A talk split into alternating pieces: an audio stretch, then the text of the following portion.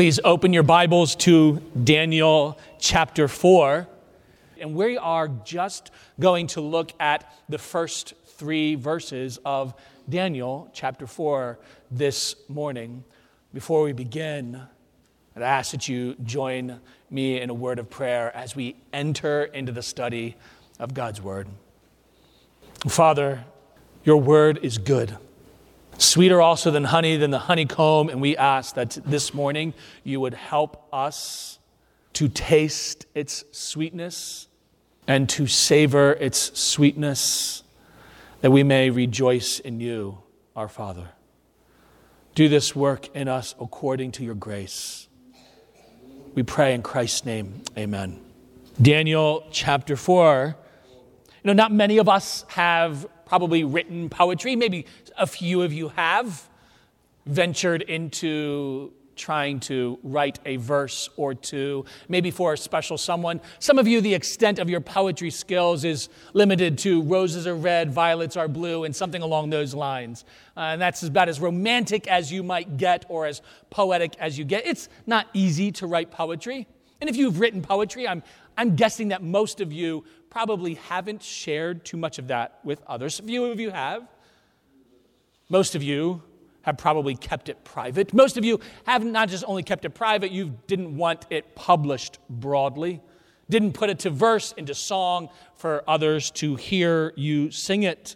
You know, a lot of musicians or a lot of poets are just that. They, it's meant to be private, private reflections of things that have gone on, things that they see. There are some poets that are gifted. They are able to take the mundane and the ordinary things of life and to make them beautiful. They, rec- they meditate on them, look at them in a new perspective. And by taking the ordinary, they, they breathe new and fresh perspective in it, into it. They lead us to consider it from a different perspective. Others will take something, a grand truth or a grand idea, and they will present it in a way that is itself glorious. Think of Handel's Messiah, taking a grand event, the work of Jesus, produced, sung. Our national anthem is one such song. We, every time it is sung at the beginning of a game or any other context, it was the War of 1812, Francis Scott Key, thinking about what he saw and then putting it to verse. Many songs don't take grand ideas so much as they, they take personal experiences. That's what a lot of music is today taking a personal experience and then making it to making a song out of it. Some musicians have made an entire career out of this. Taylor Swift is like every time she breaks up, she's got a new album coming out to, te- you know, to testify of all the heartbreak. It's, it's, it's what a lot of songs are. You see this in not just modern music, but modern but older. Johnny Cash describes this, pictures this. This is where you see a lot of poetry come from personal experiences, personal pain, personal joy. But they capture all of these things and put it into beautiful language. And that's what our text does for us this morning.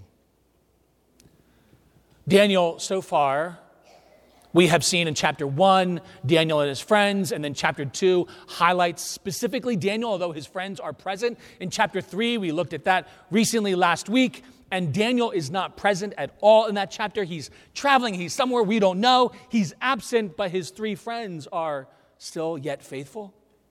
And we see the we saw the mercy of God there. But in chapter four, these are the words of Nebuchadnezzar. King Nebuchadnezzar is now testifying to what he has seen God do.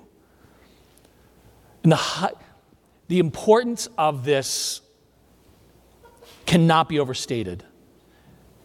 In verse 3, you, if you have a different, if you have a, a, certain translation, many translations will show that verse 3 is itself a poem, a song. And that's what this text is.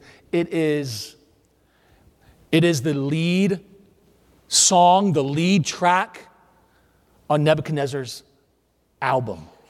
as he testifies to God's work in his life. It, it, highlights everything up to now has been poetry, except, I'm sorry, has been prose, except for a small section in chapter 2 where Daniel breaks out in praise for God. Now is the first time outside of Daniel's lips that we have a poem, a song. And it comes from the pen, from the heart of Nebuchadnezzar.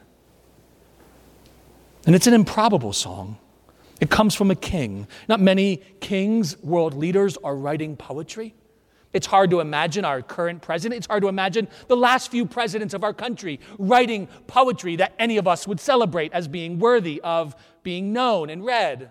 I'm sure maybe some of them, one or two of them, have written a verse or two, but it's a king writing poetry. But more than that, it's not just a king, it's a pagan king, a godless king this is one of the only chapters in the entire Bible that is written by a pagan, written by someone who was outside of the people of God. And it is held up in positive language. It is held up as, as part of Scripture. It is looked at and viewed positively. King Nebuchadnezzar, from the very earliest, even though his name, Nebuchadnezzar, leads, might lead us to consider that he worshiped the god Nabu, that was his father's deity his father naming Nebuchadnezzar after his favorite god. Nebuchadnezzar, his deity, his God that he was absolutely loyal to, committed 100% devoted to, was the God of Marduk. And he names his son after his deity. And yet, here, he is praising the God he refers to, Daniel's God, as the Most High God. More, more than this, it's not just a pagan king, King Nebuchadnezzar. Think of all the things that he has done. He's the king of the nation of Babylon. He himself led the armies in 607 BC that conquered Israel. He himself was the one who forcibly took, kidnapped Daniel and his friends with him and many other exiles back to Babylon. He himself orchestrated the exiles of many other exiles later from Israel and abroad. This is a wicked and terrible man. If you'll think back to the book of Habakkuk, in Habakkuk, he is, in the very first chapter, he is crying out to God where is their justice on the Assyrians, this terrible and wicked nation? Are you not a God of justice and righteousness? And the Lord responds to his prophet and he says, Don't worry, I'm bringing justice. I'm going to bring the Babylonians, the Chaldeans, and they're going to come and conquer the Assyrians. Habakkuk is not mollified by this. He's not appeased by this. His problem is that the Chaldeans, the Babylonians, they're worse. How can you bring bad guys and conquer them with just slightly better guys. That's, that's not better. That's just multiplying injustice. The Babylonians were the wicked of the wicked, they were the worst of the worst. They were the Dallas Cowboys of the ancient world. This is a terrible nation. King Nebuchadnezzar had conquered Israel, defeated Jerusalem. He had, in chapter one, we, re, we, we see he had tried to indoctrinate, assimilate these guys, make them abandon their former way of life, abandon their loyalties to God. In chapter two, he, when his Chaldean advisors can't, you remember, he has the dream and he wants his advisors to not only give him the interpretation, but also tell him what that dream was, if that sounds like an impossible task, it was. And his advisors can't do it. And so his reaction is what? Kill them, kill everyone associated with them. This is the. Um, the Sith Order 66, you know, where all of the Jedi's are to be killed all over the place. That's what this is going, that's what's going on here all of the Chaldeans' advisors, all the people who were being trained to advise King Nebuchadnezzar were to be killed. In Daniel 3, everyone obeys the king when the music sounds and they fall down and worship. Everyone except three guys, and he can't let it go. He loses, he blows his top, loses it, And he orders these three men thrown into the furnace to be killed in the most extreme way possible. King Nebuchadnezzar isn't a good man. He's not a nice man. This is a bloodthirsty, violent, explosive, evil man. This is the kind of man today that we would find ourselves if, if he was living and had an empire today, we would very much, he would very much find himself on the wrong side of all foreign powers. And yet, this is the one who sings this song. This is the one who writes this song. Nebuchadnezzar the king, to all peoples, nations, and languages that dwell in all the earth, peace be multiplied to you. I thought it good to declare the signs and wonders that the Most High God has worked for me. Here's the song How great are his signs, how mighty are his wonders. His kingdom is an everlasting kingdom, his dominion is from generation to generation. He is the one who is writing this song. Think with me for just a moment. Imagine, you all of us have somebody in mind that we might put, if you had someone who you could think of who was the very last person that you can imagine who would make a public statement of praise to God and of commitment to Him, who would that be? Maybe it's a political leader. Maybe it's a Hollywood star. Maybe it's someone from work that every time you mention that you were at church over the weekend or you're planning to go to church on Sunday, or you, they see your Bible, they, they're the person who just rolls their eyes. The person who enjoys, seems to enjoy attacking you for your faith. Maybe it's a teacher or student at school that just wants you to know and wants everyone to know how ridiculous they think the Christian faith is. The idea of God. What foolish people believe this. Maybe it's a family member or a friend. You've been praying for them for decades, and they've drifted so far. And you wonder is there any hope? Our text gives us this reminder of an unstoppable power in the limitless reach of God's grace, even to the very throne room of Nebuchadnezzar. Every now and then, we come across someone with a testimony like this.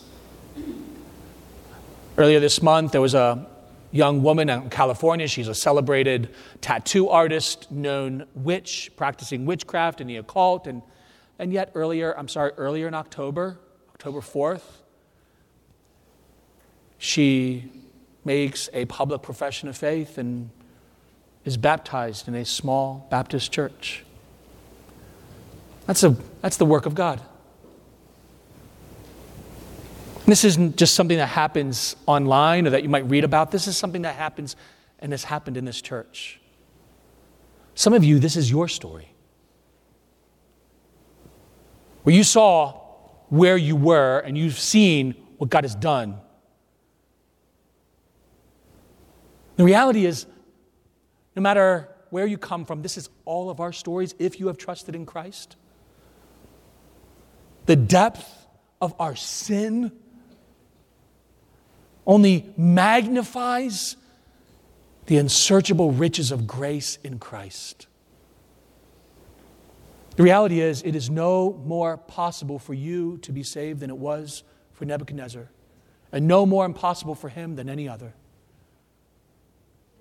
Here we have an improbable song, the king, King Nebuchadnezzar of Babylon, conducting, writing, singing.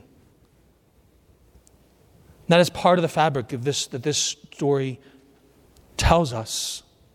But not only is this an improbable song, it is a public song. Nebuchadnezzar the king, that's who's writing this letter. To all peoples, nations, and languages that dwell in all the earth, peace be multiplied to you. On one letter, this, is, this fits with what you see in come out of um, Nebuchadnezzar and, and Babylonian, it fits with what we have read and found in secular sources. They, they write as if, uh, he is writing here as if um, his Babylonian empire has indeed conquered all nations, tribes, and tongues everywhere, has as if it has spread over the entire globe. And in reality, it hasn't. But he is speaking as if it has. But it is on one level, this is his message to the world. This is his public song. This is what he wants everyone to know. This is not a private letter. This isn't meant to be held just for his family, just for the court there in Babylon. This would be today, it would be his prime time Oval Office speech, or, you know, for a younger generation, this would be him on YouTube or on TikTok or wherever telling, This is what has happened to me. This is his message to everyone. It's a contents of this letter, this truth, the truth of the song he wants everyone to hear. It is indeed the lead track on his first and only album. And this song is powerful, not just because of the improbability of it, or the one who writes it, or the scope of the public that's meant to hear it. It's powerful because of how personal it is. It is personal. Notice verse 2. I thought it good to declare. Literally, you might say, it seemed good to me. Or, or if he was working at Chick fil A, it's my pleasure. That's really, it, this is my pleasure. He can't wait to share this. This seemed good to me. That's literally how you might read that. This comes from the heart. It seems good to him. When was the last time you had a response like that? You had a good meal. Oh, that meal seemed good to me. Or that first kiss with a special someone. Oh, that was good to me. The sweat after a really good workout. That was good to me. This is deep joy. This is personal joy. I thought it good. It was it seems good to me to declare these things to you. And what is the source of this personal joy? It's the personal work of God. It seems good to me to declare the signs and wonders that the Most High God has worked, but not just worked, He has worked for me. Up till now, he has seen God work in Daniel's life. He has seen him provide not just the dream, but the interpretation of the dream. He saw in Daniel chapter 3 God provide freedom, escape from the fire for Daniel's three friends. And now, in the story, the, the chronological timeline of the story is that this this most likely happens about 30 years. Chapter 4 comes about 30 years after chapter 3. And now he is testifying not just of what God has done for someone else, but it has seemed good for me to tell you what God has done for me. This is personal joy in the personal grace of God. What has changed is that Nebuchadnezzar is, that, is finally seeing that God is for him for him. Two most powerful words of that verse are there at the end. Well, God has worked for me. A source of personal joy in God is the personal work of God in us. The source of personal joy in God is the personal work of God in us. Not a God who does stuff in general, but a God who does stuff for us. A God who has seen that we are sinners, seen that you, friend, are a sinner, seen that you have no right to come to Him, no ability to come to Him. You are enemies, hostile to Him, unable to reconcile yourself.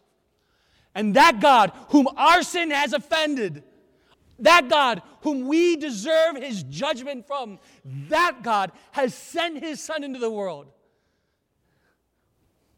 Not merely to show us this is how you were to do it. Let me show you the right way, and merely adding to our guilt. No, that God sent his Son into the world to die in the place of sinners. He bore our sin on that tree so that all who hope in him might taste of that grace forever. The personal work of God for us must be the fuel for our joy in Him, which begs the question why then do so many of us lack joy with God? Friend, why do, why do you not have joy in God? It may be that you're not a Christian. The very question doesn't make much sense to you. God is an idea out there you are interested in, perhaps, curious about, perhaps. But the idea that you have a relationship with Him, that's foreign to you. The relationship, the, the idea that He cares for you, that's, that's unbelievable, inconceivable. You have heard others talk about how He has saved them, how He has rescued them, how they have found forgiveness and peace in Him. And all that seems like the needs of someone else. You've listened like a, like a journalist, but you've not investigated this for yourself. Friend, let me encourage you. You have not tasted of the joy of God because you do not know Him. And you cannot find out the joy of God, you cannot plumb the depths of that joy outside of Jesus. Perhaps it's perhaps you claim to be a Christian, but this joy has never really been yours.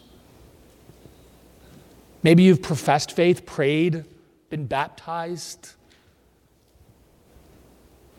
but joy? Ah, no, that's not there.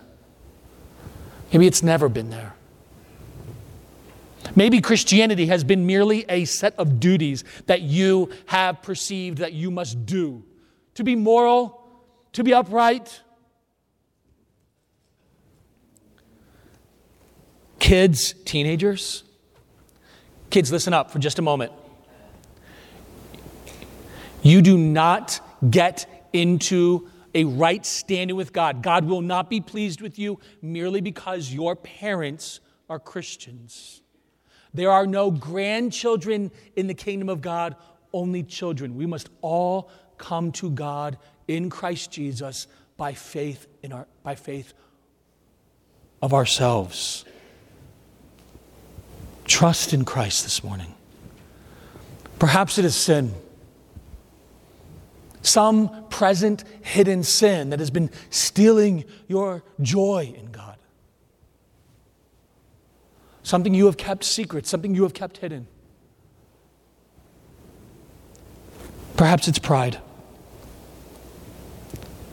Perhaps you have replaced your joy in God's work for you with your work for God. And when you're working for God, man, things are good. But when you're not doing so good in your work for God, things aren't so good.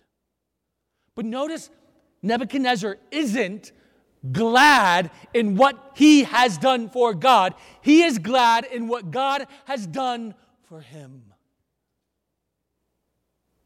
Whatever we may do for God, it is a result of God working in us.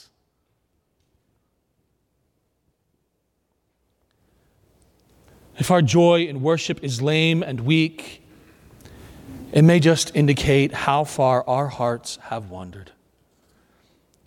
And so, what does God, what does King Nebuchadnezzar praise God for? Here at the beginning, the king opens his testimony with a, with a great first song, a killer first song. How great are his signs, how mighty his wonders. His kingdom is an everlasting kingdom, and his dominion from generation to generation. Nebuchadnezzar has seen God do some signs and wonders, hasn't he? Between the dream and the fire and everything else, he's, he's seen God work for others. And now, after 30 years, chapter 3 is chapter 4 records God's work for him.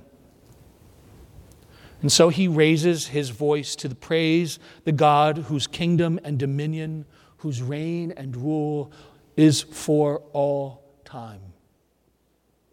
This is the same theme to Daniel's song back in chapter 2.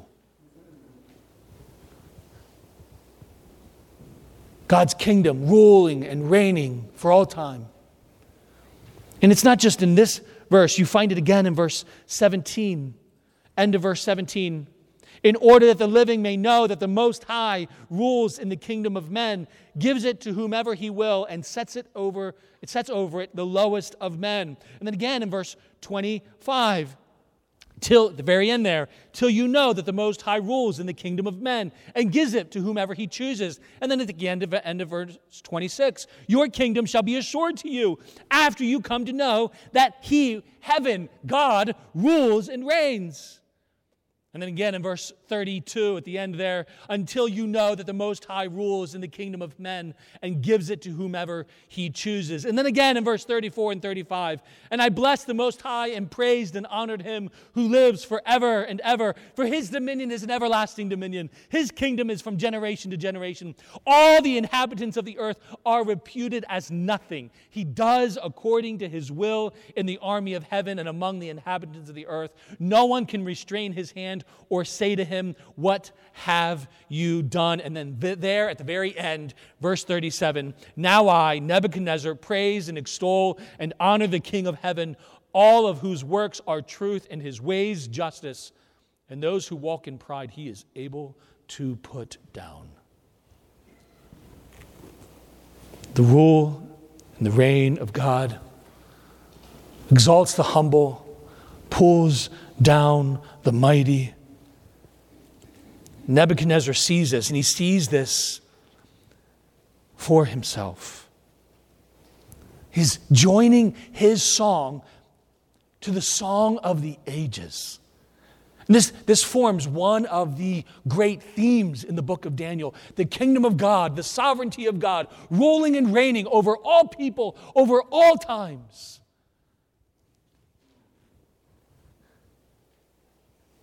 God's kingdom is an everlasting kingdom. That means he reigns now. Christ is able to say, All authority in heaven on earth is mine. And this is a reign that will bring peace, it will transform those who trust in Christ. And one day his rule and his reign will be seen and felt on this earth.